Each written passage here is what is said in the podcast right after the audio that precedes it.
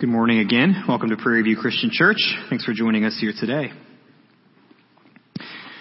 So January is always a good time to rethink old priorities and to establish new practices. And I assume that many of us have made New Year's resolutions. For example, maybe you plan to lose weight, save more money, read more books, learn to cook, or stop smoking. And considering it's January 2nd, hopefully you have not failed yet in your New Year's resolutions. Now those are all worthy goals, but how often do we take this opportunity, this time of year, to consider the priorities and practices that are unique to us as followers of Jesus? Now of course Bible reading plans are popular around this time of year, and I would certainly encourage you to try one out and could even give you some recommendations. But outside of that, are there any other new habits that we Christians ought to strive to implement in the new year? Well, the answer, of course, is yes. And if it wasn't, this would be an awfully short sermon. So that's why once every few years, we make a point to revisit some of the classic time-tested, biblically warranted, and God-ordained Christian spiritual disciplines. These are the regular habits that generations of believers have used to grow in their knowledge of God, their love for God, and their obedience to God.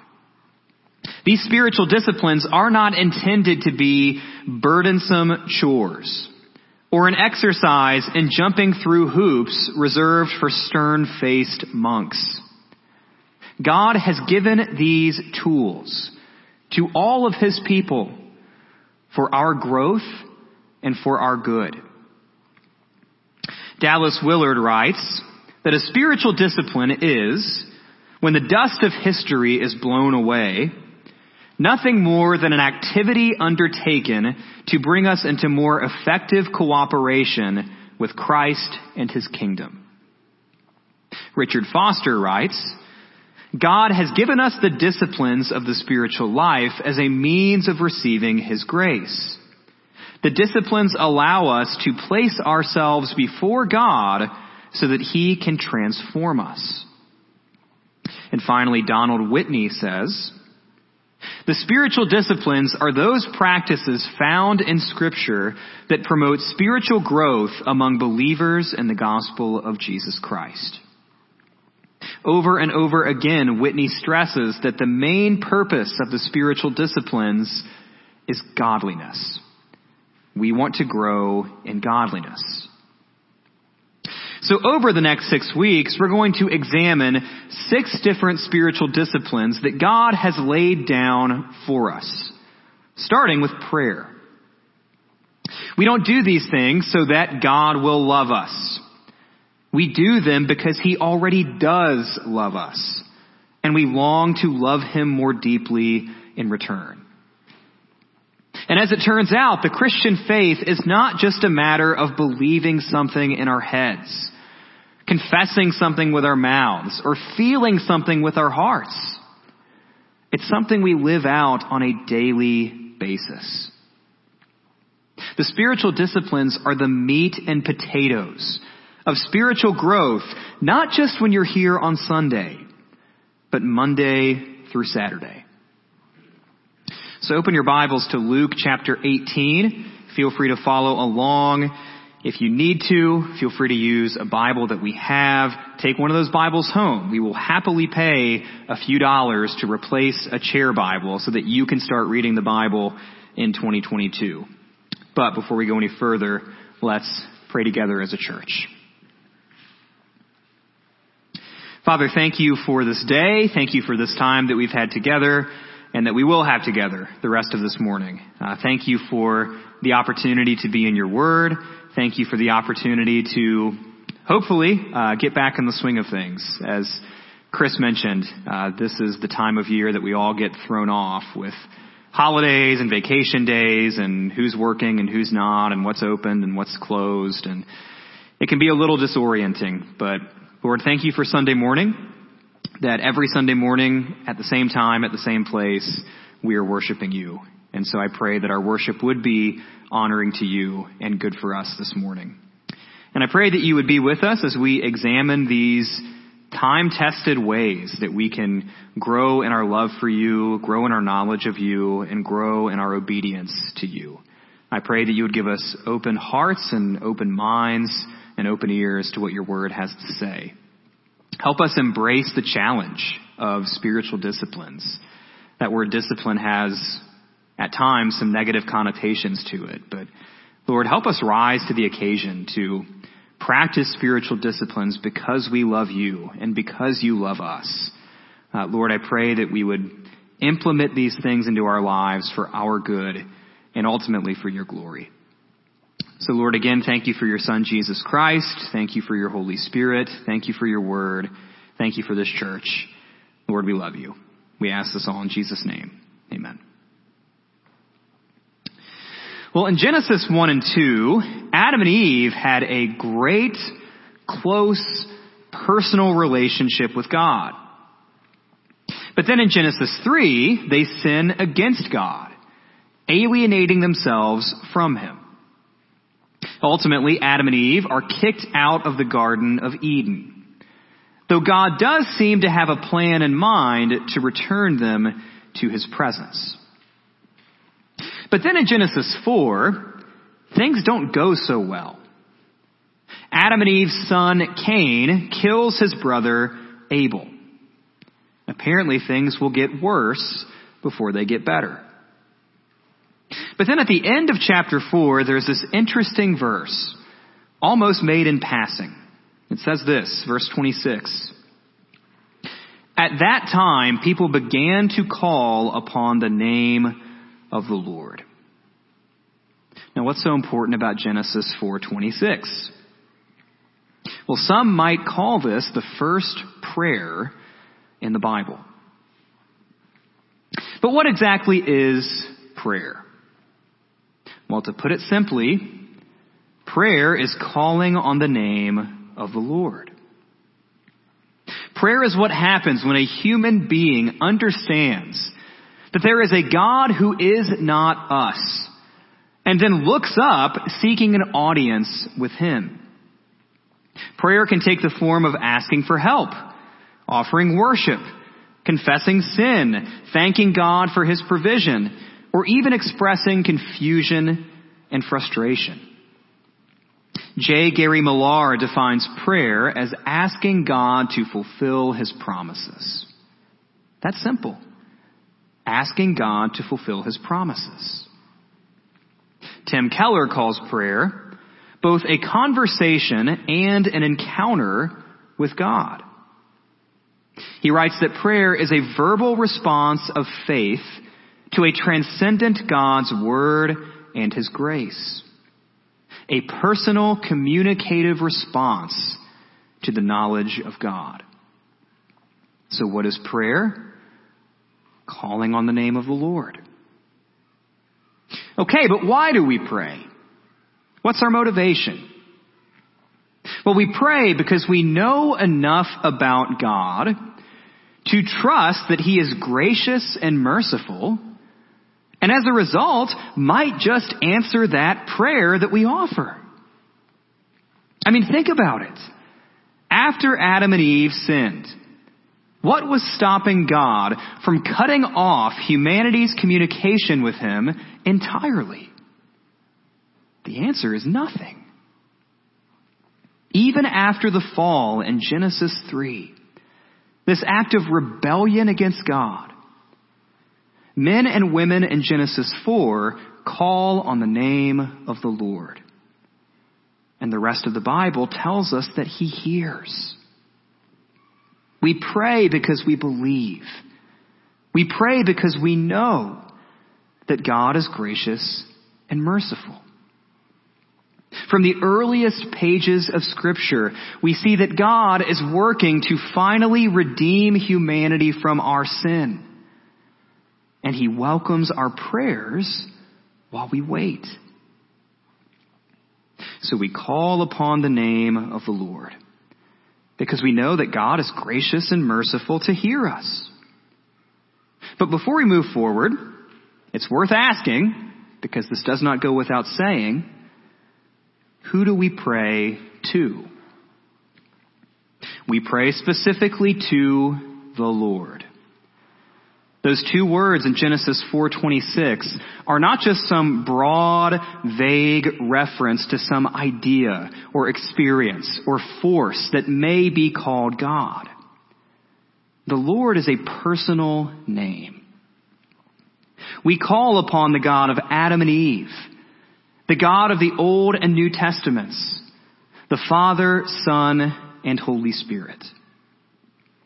Christian scripture has no room for other gods at all. Perhaps the most famous example comes from 1 Kings 18, where the prophet Elijah prays to his God and is answered, while false prophets pray to a false God who is silent. We don't just call on anybody. We call on the Lord and no one else when we pray.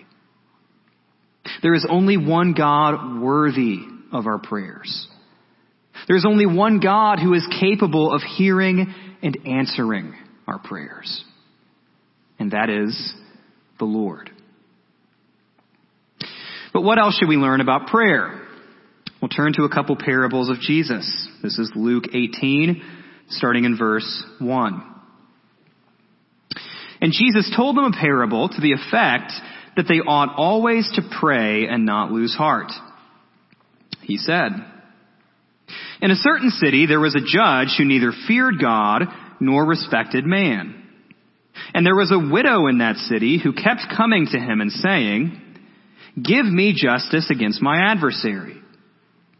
For a while he refused, but afterward he said to himself, Though I neither fear God nor respect man, yet because this widow keeps bothering me, I will give her justice. The Lord said, Hear what the unrighteous judge says. And will not God give justice to his elect, who cry to him day and night? Will he delay long over them? I tell you, he will give justice to them speedily. Nevertheless, when the Son of Man comes, will he find faith on earth? So how do we pray? Well, that parable tells us that we pray persistently. Like the widow in this story, we do not give up when our prayers are not answered when and how we would like. As if God is somehow unhearing uncaring, or unable to act. None of those things is true. We pray and we do not lose heart. Now it is important to note that the lesson of this parable is not that if we just nag God enough, we might twist his arm into doing what we want him to do. The point is that if even an unjust and unrighteous judge will eventually hear a poor widow's request, then how much more will a good, gracious, and merciful God hear the prayers of his children? So until Christ returns, we pray persistently.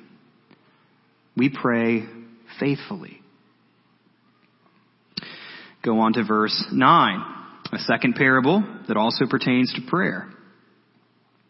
Jesus also told this parable to some who trusted in themselves that they were righteous and treated others with contempt. Two men went up into the temple to pray, one a Pharisee and the other a tax collector. The Pharisee, standing by himself, prayed thus, God, I thank you that I am not like other men, extortioners, unjust, adulterers, or even this tax collector. I fast twice a week. I give tithes of all that I get. But the tax collector, standing far off, would not even lift up his eyes to heaven, but beat his breast, saying, God, be merciful to me, a sinner. I tell you, this man went down to his house justified rather than the other. For everyone who exalts himself will be humbled, but the one who humbles himself will be exalted.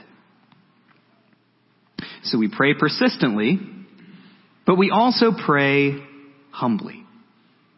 We pray humbly. When we approach God, we do not assume that there is anything intrinsic to us that makes us worthy of His attention. Likewise, we do not pray to impress other people, elevate ourselves above other people. Maybe more importantly, we do not pray to impress God. Our ability to pray rests purely in God's goodness, not ours. More on that in just a moment. So we approach God like the helpless children that we are. Understanding that we have nothing to bring to the table that God himself hasn't given us. It's not a coincidence that children approach Jesus in the verses immediately following these two parables.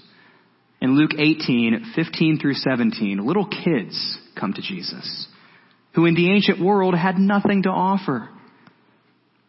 That's how we approach God in prayer. We approach Him humbly. So again, what is prayer? Calling on the name of the Lord. Why do we pray? Because we have reason to believe that God is merciful to sinners and hears us. And how do we pray? Persistently, but also humbly. We do not give up in prayer. And we do not try to impress God or impress others with our prayers. But what other lessons might be helpful as we try to make 2022 a more prayer filled year than 2021 was? Well, more often than not, the trouble that we have isn't a lack of information about prayer. It's simply not knowing how to do it. So here are a few practical tips to get started or to continue growing. Number one, use scripture to guide your prayers. Use scripture to guide your prayers. Namely, turn to the Psalms, Israel's prayer book. Psalm 116 would be a good place to start. There's 150 Psalms for just about any situation you find yourself in. Whether you're on top of a mountain, down in the dumps, praising God for His holiness, or confessing your sin, it's all there. And so many of these Psalms you can adopt and adapt to your situation. Turn to the Psalms and let them guide you in prayer. Of course, you could turn to the Lord's Prayer. You have a crash course straight from Jesus himself about how to pray. We spent multiple weeks learning about the Lord's Prayer in 2020, and those sermons are still available on our website. Turn to the Lord's Prayer if all else fails. And of course, you could read the prayers of the Apostle Paul in passages like Ephesians 1 or Philippians 1 or Colossians 1. You should be praying for beyond just your own personal wants or your personal needs. Again, use scripture to guide you. Tim Keller calls prayer a continuation of a conversation that God has already started. Well, that conversation begins with scripture. So allow scripture to help you continue the conversation in prayer.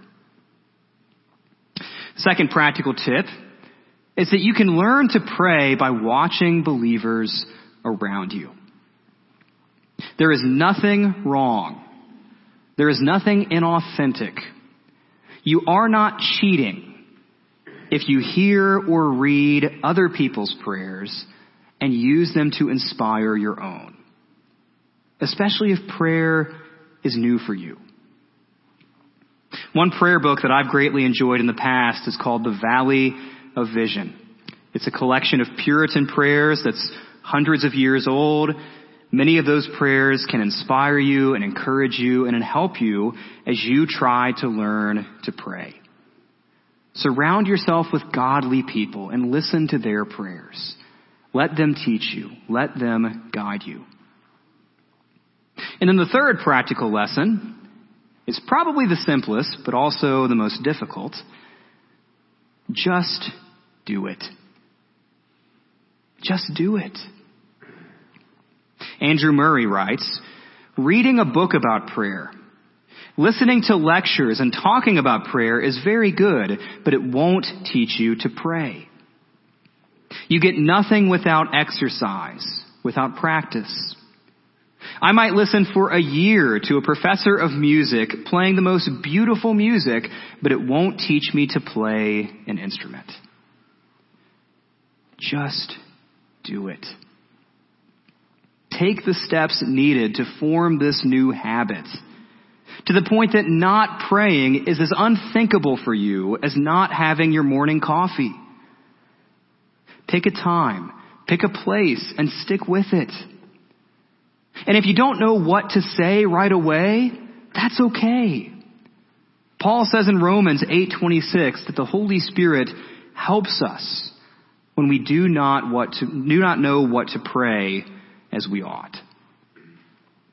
John Piper writes, Unless I'm badly mistaken, one of the main reasons so many of God's children don't have a significant prayer life is not so much that we don't want to, but that we don't plan to. If you want to take a four week vacation, you don't just get up one summer morning and say, hey, let's go today. You won't have anything ready.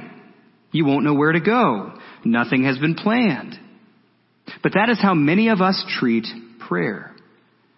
We get up day after day and realize that significant times of prayer should be a part of our life, but nothing's ever ready. We don't know where to go. Nothing has been planned. No time, no place, no procedure. And we all know that the opposite of planning is not a wonderful flow of deep, spontaneous experiences in prayer. The opposite of planning is the rut. If you don't plan a vacation, you will probably stay home and watch TV. The natural, unplanned flow of spiritual life sinks to the lowest ebb of vitality. There is a race to be run and a fight to be fought. If you want renewal in your life of prayer, you must plan to see it. Just do it. Sometimes that's the push that we need.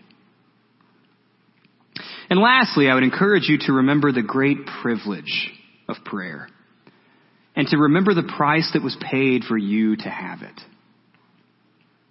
You and me, normal, unremarkable people, have a hearing with the God who spoke the world into existence out of nothing. This God invites you to speak to Him whenever and wherever you want. Think about that. And this God sent His Son to die on a cross for our sins in order that we might be in relationship with Him. By Christ's merits, by His body and blood that we just remembered at communion, we have an audience with the God of all creation. The privilege of prayer is great. And the price that was paid for us to have that right is not small. The author of Hebrews puts it this way. Chapter 4 verse 14. Since then we have a great high priest who has passed through the heavens, Jesus the Son of God, let us hold fast our confession. For we do not have a high priest who is unable to sympathize with our weaknesses, but one who in every respect has been tempted as we are, yet without sin. Let us then with confidence draw near to the throne of grace, that we may receive mercy and find grace to help in time of need. God calls you. God invites you. God welcomes you to draw near to Him in prayer to find grace in time of need. Think about that right. Think about that privilege. Think about the price that was paid for us to have this privilege of prayer. Now, we mentioned earlier that in Genesis 3, God has a plan to bring sinful humanity of that plan. Because of him, the great high priest who has passed through the heavens, you can approach God in prayer with confidence right now. No matter how flowery your language might sound, no matter how experienced or inexperienced you may be, you can approach God in prayer right now. And keep in mind that one day you will approach God directly. J. Gary Millar says, prayer is an interim measure. Prayer is what we do now until God intervenes to straighten everything out. Prayer is God's gift to help us cope with life with Him in the mess. A world where we ache and get distracted and struggle with sin and fail repeatedly. Prayer is designed for a world in which we hurt people and get hurt. Where we let God down and ignore Him, even though we belong to Him. Prayer is a temporary balm in a world where we so often feel cut off from Him. Where we feel alone and discouraged and frustrated. But prayer will not always be necessary. Speak to God through prayer while you still can. Practice this spiritual discipline now for your good in preparation for the day when you will speak to God face to face. Use this tool that God has given you now and in 2022 to grow in godliness. Let's pray.